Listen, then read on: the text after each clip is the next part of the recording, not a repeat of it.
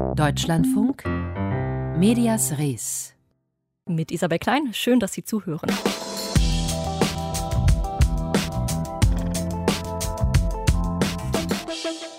Rassistische Aussagen und ein toxischer Umgang mit psychischen Problemen. Es waren schwere Vorwürfe, die Prinz Harry und Herzogin Meghan gegenüber dem britischen Königshaus und den britischen Medien geäußert haben. Das Interview, das die beiden am Sonntag der Talklegende Oprah Winfrey gegeben haben, hat hohe Wellen geschlagen und mitunter zu heftigen Reaktionen geführt, etwa bei Piers Morgan, einem der bekanntesten britischen Moderatoren. In seiner Sendung Good Morning Britain musste er schließlich von seinem Kollegen zurechtgewiesen werden. But yet you continue to trash her. Okay, I'm done with this. No, no, no. Sorry, no. Oh, Sorry. abso- Do you know what? That's You pathetic. can trash me, but not my No, own no, no, stuff. no. See you I'm, later. I'm being.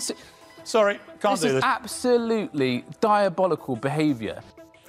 Piers Morgan wird hier vor laufender Kamera von seinem Kollegen kritisiert und stürmt schließlich aus dem Studio.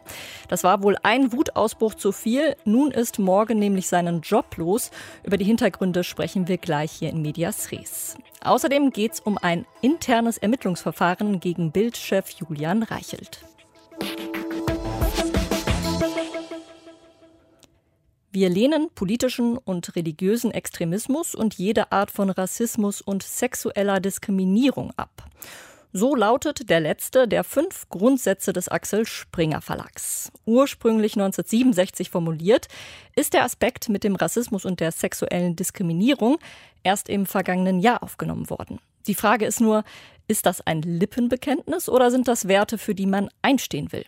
Denn pünktlich zum ersten Weltfrauentag nach Erweiterung der Grundsätze sind am Montag Vorwürfe gegenüber Julian Reichelt bekannt geworden. Mehrere Mitarbeiterinnen sollen den Bildchef unter anderem wegen Machtmissbrauch angezeigt haben. Michael Borkes über die internen Untersuchungen, die deshalb bei Springer laufen und das mediale Geraune, das den Fall begleitet. Eigentlich geht es im ZDF-Magazin Royal um die Rolle des Profifußballs in der Pandemie. Viel Neues zu dem Thema präsentiert Moderator Jan Böhmermann nicht, bis er das hier sagt. Zur Rolle der Bild bei der Bundesliga-Rettung haben wir viele Fragen gestellt. An ihn hier, Graf Koks von der Gasanstalt, Bild-Chef-Oligarch Julian Reichelt, der Wladimir Putin des deutschen Profifußballs. Es kam aber merkwürdigerweise keine Antwort. Vielleicht hat er gerade keine Zeit, weil er so viele andere Fragen beantworten muss in einem umfangreichen Compliance-Verfahren. Wer weiß? Eine Frage, die Böhmermann selbst dann nicht beantwortet. Auch andere greifen das Thema auf, ohne konkret zu werden, so wie Friedrich Küppersbusch in seinem eigenen YouTube-Kanal. Und ich fragte mich ein Kollege von der Bildzeitung, Friedrich, warum machst du das? Und ich sage, ey, für sexuelle Übergriffe bin ich zu alt. Sagt der Moderator und TV-Produzent und tut so, als würde er Kokain durch die Nase konsumieren. Erst drei Tage danach, am späten Montagnachmittag, folgt die Auflösung der Andeutungen. Interne Ermittlungen gegen Bild-Chefredakteur Reichelt, titelt da der Spiegel. Das Nachrichtenmagazin beruft sich auf eigene Quellen und schreibt, rund ein halbes Dutzend Mitarbeiterinnen hätten dem Axel Springer Verlag Vorfälle angezeigt. Die Angelegenheit würde inzwischen von der Kanzlei Freshfields überprüft.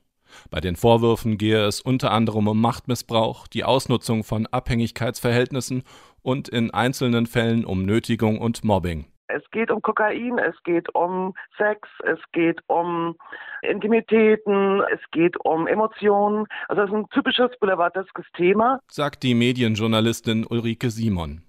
Für das Branchenmagazin Horizont greift sie die Vorwürfe gegen Reichelt aber erst einen Tag nach dem Spiegelartikel auf, nachdem sie von einer internen Erklärung des Springer-Vorstands Matthias Döpfner an seine Mitarbeiterinnen und Mitarbeiter erfahren hat. Solange kein Ergebnis da ist, gilt wie immer im Journalismus eine, erstens eine Unschuldsvermutung und zweitens eine zurückhaltende Berichterstattung, weshalb ich auch sehr irritiert bin über das Verhalten einiger Journalisten, insbesondere auf den sozialen Medien. Viele verachteten die Bild für die Arbeitsweise der Redaktion. Und aktuell werde diese Verachtung zurückgespiegelt. Mit denselben Methoden, die der Bild vorgeworfen werden, beobachtet Simon. Und das ist für mich etwas, was ich in meinem Leben nicht verstehen werde. Also wenn man etwas als dumm und, und menschenverachtend darstellen will, sollte man vielleicht klügere und weniger menschenverachtende Methoden ergreifen. Vorstandschef Matthias Döpfner betont in dem Schreiben an die Belegschaft, man tue alles, um zügig und zugleich sorgfältig aufzuklären. Chefredakteur Julian Reichelt bestreite die Vorwürfe. Man wolle so viel Transparenz wie möglich, werde aber auch keine Form der Vorverurteilung zulassen, so Döpfner. Jörg Bielefeld weiß, wie sensibel solche Untersuchungen sein können. Der Jurist leitet den Bereich Wirtschaftsstrafrecht und Compliance einer renommierten Anwaltskanzlei und hat selbst schon vergleichbare Situationen in Unternehmen erlebt. Beim Spiegel und anderen Medien wundert sich Bielefeld aktuell über das Framing der Berichterstattung. Wenn ich auch lese Compliance-Untersuchungen gegen, dann sträubt sich mir als Compliance-Experten natürlich so ein bisschen alles in mir, ja, weil was ist da das, das eigentlich Wichtige? möglichst neutral ranzugehen und nicht zu sagen gegen. Als Anwalt, der von außen kommt, müsse er versuchen, sich möglichst neutral ein Bild zu verschaffen. Besonders schwierig sei das bei Vorwürfen im zwischenmenschlichen Bereich. Es verlieren da sehr schnell alle, wenn es nicht richtig gemacht wird. Und noch schwieriger werde das, wenn öffentliche Aufmerksamkeit, wenn mediale Berichterstattung ins Spiel komme, unterstreicht Bielefeld. Das beeinflusst natürlich massiv das alles hier in diesen konkreten Fällen beherrschende Thema der Reputation. Reputation der Menschen, die sich schlecht behandelt fühlen, natürlich aber auch derjenigen, die im Rampenlicht stehen. Und es hat Einfluss darauf, ob Vorwürfe später auch möglicherweise strafrechtlich verfolgt werden, sagt der Compliance-Experte. Ist die öffentliche Aufmerksamkeit groß, würden ermittelte Verfehlungen später auch an Behörden weitergereicht. Im Fall der internen Untersuchungen bei Springer ist die mediale Aufmerksamkeit nun garantiert. Laut Medienjournalistin Ulrike Simon läuft das Verfahren wohl schon einige Tage länger. Ein Ergebnis könnte bereits im Laufe dieser Woche vorliegen. Michael Borgers über die internen Untersuchungen im Axel Springer Verlag zu Vorwürfen gegen Bildchef Julian Reichelt.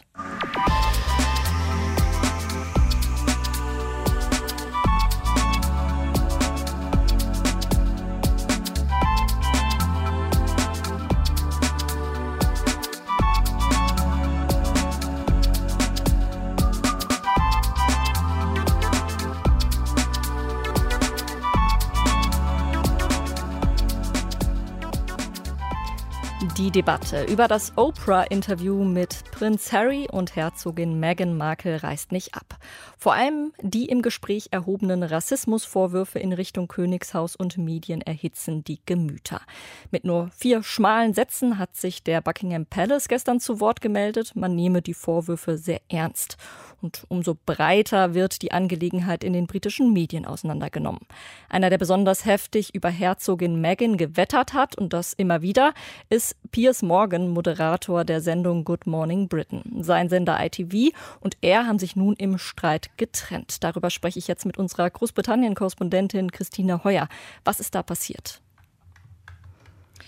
Ja, Piers Morgan, man kann das nicht anders sagen, ist schier ausgerastet. Schon in der Nacht, während das Interview noch lief, hat er getwittert, die normale Sendezeit von Good Morning Britain, die reiche an diesem Tag äh, gar nicht aus, so viel gäbe es zu sagen. Er hat dann vor laufender Kamera danach und seitdem aus vollen Rohren geschossen, Meghan sei scheinheilig, verwöhnt, sie sei schlecht zur Queen.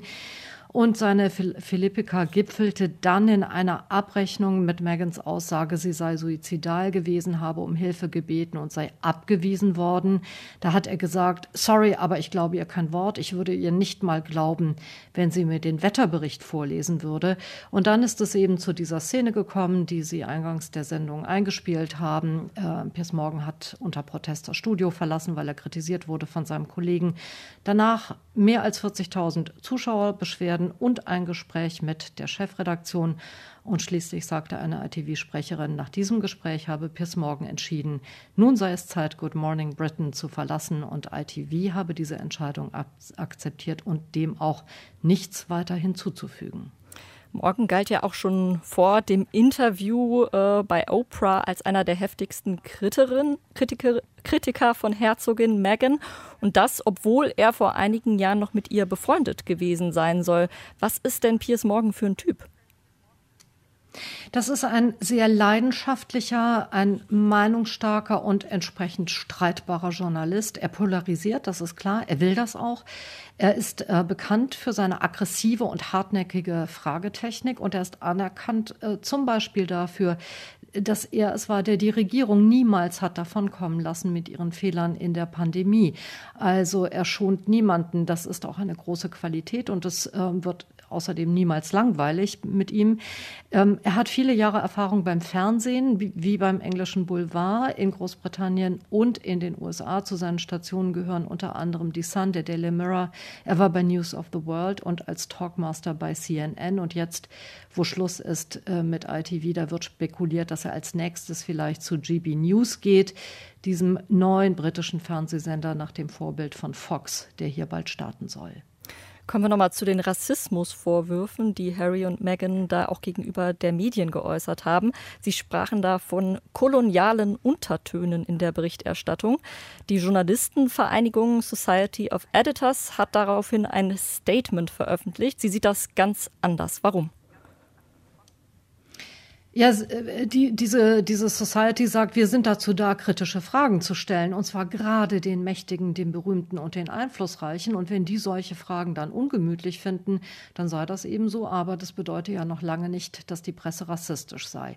Im äh, speziellen Fall, um den es geht, fordert die Society of Editors, Meghan und Harry sollten ihren Vorwurf erst einmal belegen. Nur das Gefühl zu haben, äh, da sei Rassismus im Spiel, das reiche nicht aus. Und ähm, diesen, diesen Vorwurf auch mit dem kolonialen Unterton weist die Vereinigung von sich. Sie sagt, das Herzogspaar verstehe offenbar etwas falsch, wenn es kritische Fragen nach seinem Auftreten als Royals als rassistisch empfinde. Kurzum, diese Society argumentiert mit ihrer Pflicht zur Aufklärung und findet, wie Piers, Piers Morgan, das hört man schon deutlich raus, Harry und Meghan seien da etwas überempfindlich. Die Society spricht da ja aber nicht für alle Journalistinnen und Journalisten. Rund 160 Journalisten von Guardian, Financial Times und anderen Medien haben sich nach diesem Statement der Society of Editors auch nochmal zu Wort gemeldet mit einem eigenen Protestschreiben. Die sehen die Sache ganz anders. Ist das jetzt, äh, ja, wo ist die Mitte da? Gibt es da diese zwei konträren Stellungen äh, und ja, die, die Wahrheit liegt irgendwo dazwischen?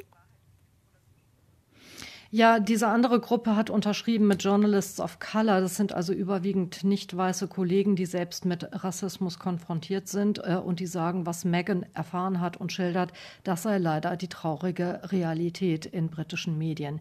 Ich denke, an beiden Positionen äh, ist etwas dran. Es ist wirklich so, dass bei vielen Berichten über äh, Meghan Rassismus und auch Sexismus mitgeschwungen sind, aber bei weitem eben nicht in allen und auch nicht grundsätzlich.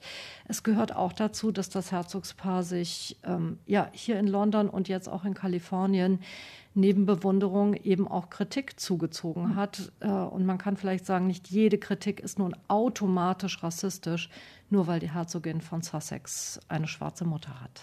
Die Debatte über das Oprah-Interview von Meghan und Harry und die Rassismusvorwürfe wird wohl noch andauern. Den Blick auf die Medien hatte Großbritannien-Korrespondentin Christine Heuer.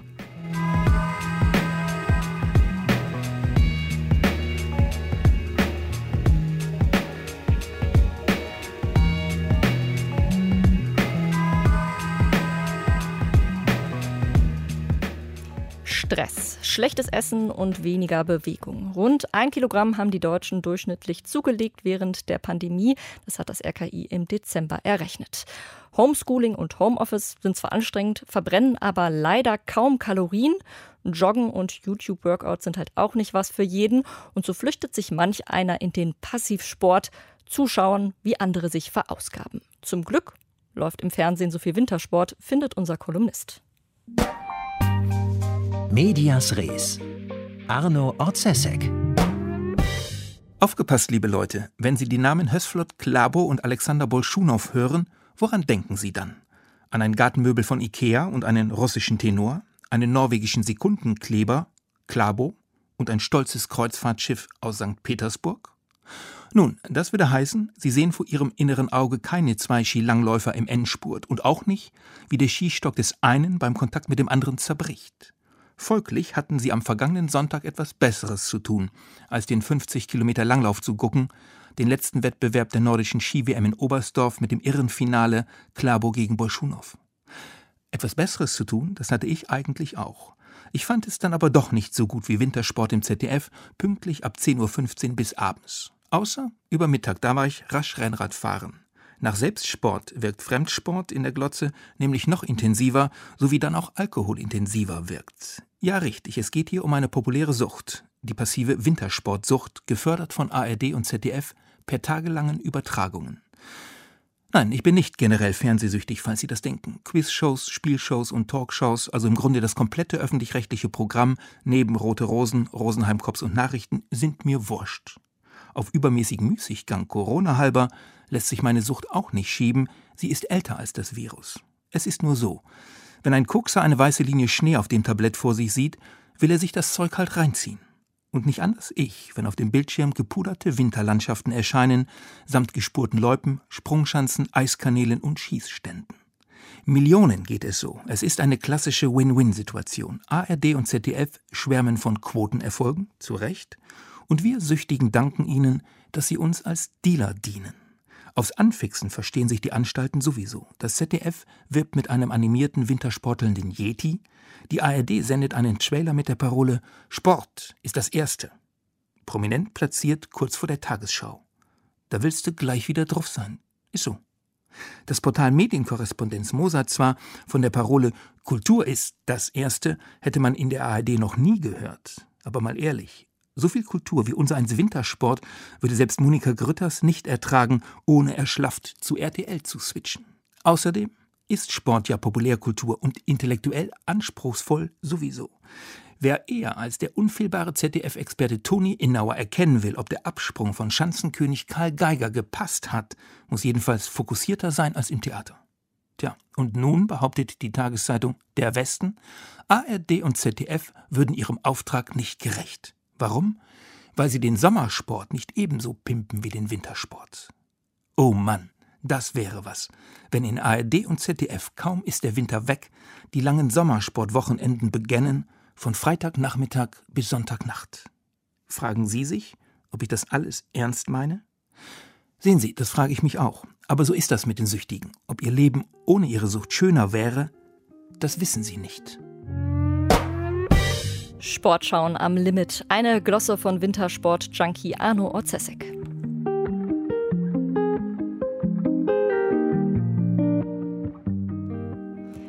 politische Themen im Radio besprechen. Das ist etwas, das Ihnen als Deutschlandfunkhörerin oder Hörer sicherlich sehr geläufig ist, machen wir ja jeden Tag hier. In den 1920er Jahren, den Babyjahren des Radios sozusagen, war der Gedanke aber noch ganz neu. Geprägt hat ihn Hans Flesch. In unserer Reihe Rundfunkpioniere erinnert Brigitte Betz heute an ihn, ein Vorkämpfer für akustische Kunst und eben der Idee, dass Radio auch die Politik der Zeit in Berichten und Diskussionen abbilden soll. Hier ist Frankfurt am Main auf Welle 467. Wo kommen wir denn hin, wenn hier jeder machen wollte, was ihm gefällt? Jeder macht, was ihm gefällt. Der Sender ist verrückt geworden. Am Abend des 24. Oktober 1924 erwarten die Hörer im Südwesten Deutschlands eigentlich ein Konzert. Stattdessen werden sie Ohrenzeuge, wie sich die Mitarbeiter des Funkhauses vor eingeschaltetem Mikrofon bemühen, eine Besucherin davon abzuhalten, ein Märchen über den Sender zu erzählen. Der Urheber dieses Verwirrspiels, Hans Flesch. Erst 27 Jahre alt und künstlerischer Leiter der SÜVRAG, der Südwestdeutschen Rundfunkdienst AG in Frankfurt am Main. Zauberei auf dem Sender. Der Versuch einer Rundfunkgroteske gilt als erstes deutsches Hörspiel überhaupt. Das Original existiert nicht mehr gesendet, wird damals live. Kaum ein Jahr ist dieses neue Medium Radio alt. Als Dr. Hans Flesch, eigentlich promovierter Mediziner, schon erkannt hat, dass man mit Stimmen und Geräuschen doch mehr anstellen können müsste, als Vorträge oder Theaterstücke vom Blatt zu lesen. Flesch, verschwägert mit Paul Hindemith, befreundet mit Kurt Weil, Bert Brecht und Theodor Adorno, versteht Radio als Medium aus eigenem Recht. Er glaubt, dass die spezifische Technik des Rundfunks eigene Kunstwerke hervorbringen wird werde und dass das Radio auch das aktuelle politische Geschehen abbilden müsse. Mit diesem Anspruch geht er auch 1929 nach Berlin und wird Intendant der Funkstunde.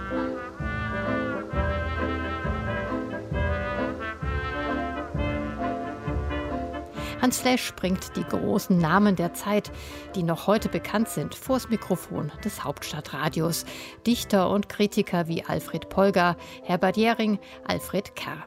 Er baut eine aktuelle Abteilung auf, die neue Sendeformate entwickelt. Das Interview der Woche zum Beispiel, die tägliche Presseumschau, die Diskussionsreihe Gedanken zur Zeit und die Zeitberichte, Reportagen, die für die Nachwelt auf Schallplatten gepresst werden. Auf einer dieser Platten von 1930 ist Hatzlesch selbst zu hören, die einzige Aufnahme, die von ihm überliefert ist.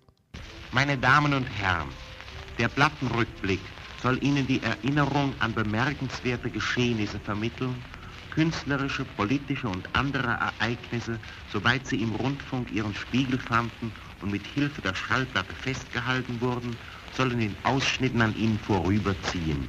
Doch nicht nur Zeitgenosse soll das Radio sein, auch Avantgarde.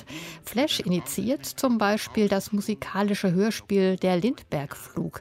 Musik Kurt Weil und Paul Hindemith, Text Bertolt Brecht. Endlich, unweit Schottlands, wird Lindberg von Fischern gesichtet. Die Zeitschrift Funk resümiert Flashs Wirken nach einem Jahr Berliner Intendanz. Er hat dem freien Wort Geltung verschafft, das in Diskussionen vorgebracht werden kann. Doch dieses freie Wort ist bald nicht mehr erwünscht. Schon vor der sogenannten Machtergreifung wird Flash 1932 von der Regierung Papen als Intendant der Funkstunde zum Rücktritt gezwungen. Der Rundfunk, bislang zu großen Teilen privat organisiert, soll verstaatlicht und zentralisiert werden. Ein Vorhaben, das von den Nazis vollendet wird. Am 9. August 1933 schreibt Propagandaminister Goebbels in sein Tagebuch Die Rundfunkbarone auf meine Veranlassung nach Oranienburg. Jetzt wimmern sie in Briefen und Telegrammen und bekommen Nervenzusammenbrüche. Das passt auch ganz zu diesen feigen Großverdienern. Mit anderen Rundfunkpersönlichkeiten wird Hans Flesch erst im KZ Oranienburg inhaftiert und dann als Angeklagter ins Untersuchungsgefängnis Moabit eingewiesen. Der Vorwurf Verschwendung und persönliche Bereicherung. Ein Schauprozess soll initiiert werden. Ein Vorhaben, das aber selbst im Dritten Reich an seine Grenzen stößt. Den Angeklagten kann keine Korruption nachgewiesen werden. Doch ihre Karrieren sind vorbei.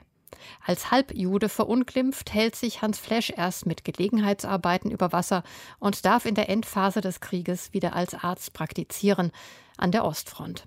Dort verliert sich im April 1945 seine Spur. Vergebens werden die Amerikaner ein halbes Jahr später in Berlin nach ihm suchen, um ihn mit dem Aufbau eines Radios im amerikanischen Sektor zu betrauen. Brigitte Bätz über Hans Flesch, einen der Rundfunkpioniere, die in den 1920er Jahren das Radio in Deutschland entwickelt und geprägt haben. Medias Res. Die Schlagzeile von morgen. Mein Name ist Michael Mix, ich bin Redakteur beim Achimer Kreisblatt. Achim ist eine Stadt in Niedersachsen äh, in der Nähe von Bremen. Wir berichten über einen Aktionstag zur Novellierung des Kindertagesstättengesetzes in Niedersachsen. Es gibt Protest dagegen, es würde keine Qualitätsverbesserung stattfinden. Ein ganzes Jahr völlig verschlafen, sich komplett der Gesellschaft entziehen. Darum drehte sich der Roman Mein Jahr der Ruhe und Entspannung von Otessa Moschfek, der im vergangenen Jahr auch aufgrund der zur Pandemie passenden Thematik auf vielen Leselisten stand. Nun ist ihr neuer Roman erschienen und um den geht es gleich im Büchermarkt. Das war Medias Res für heute. Hier verabschiedet sich Isabel Klein. Vielen Dank fürs Zuhören.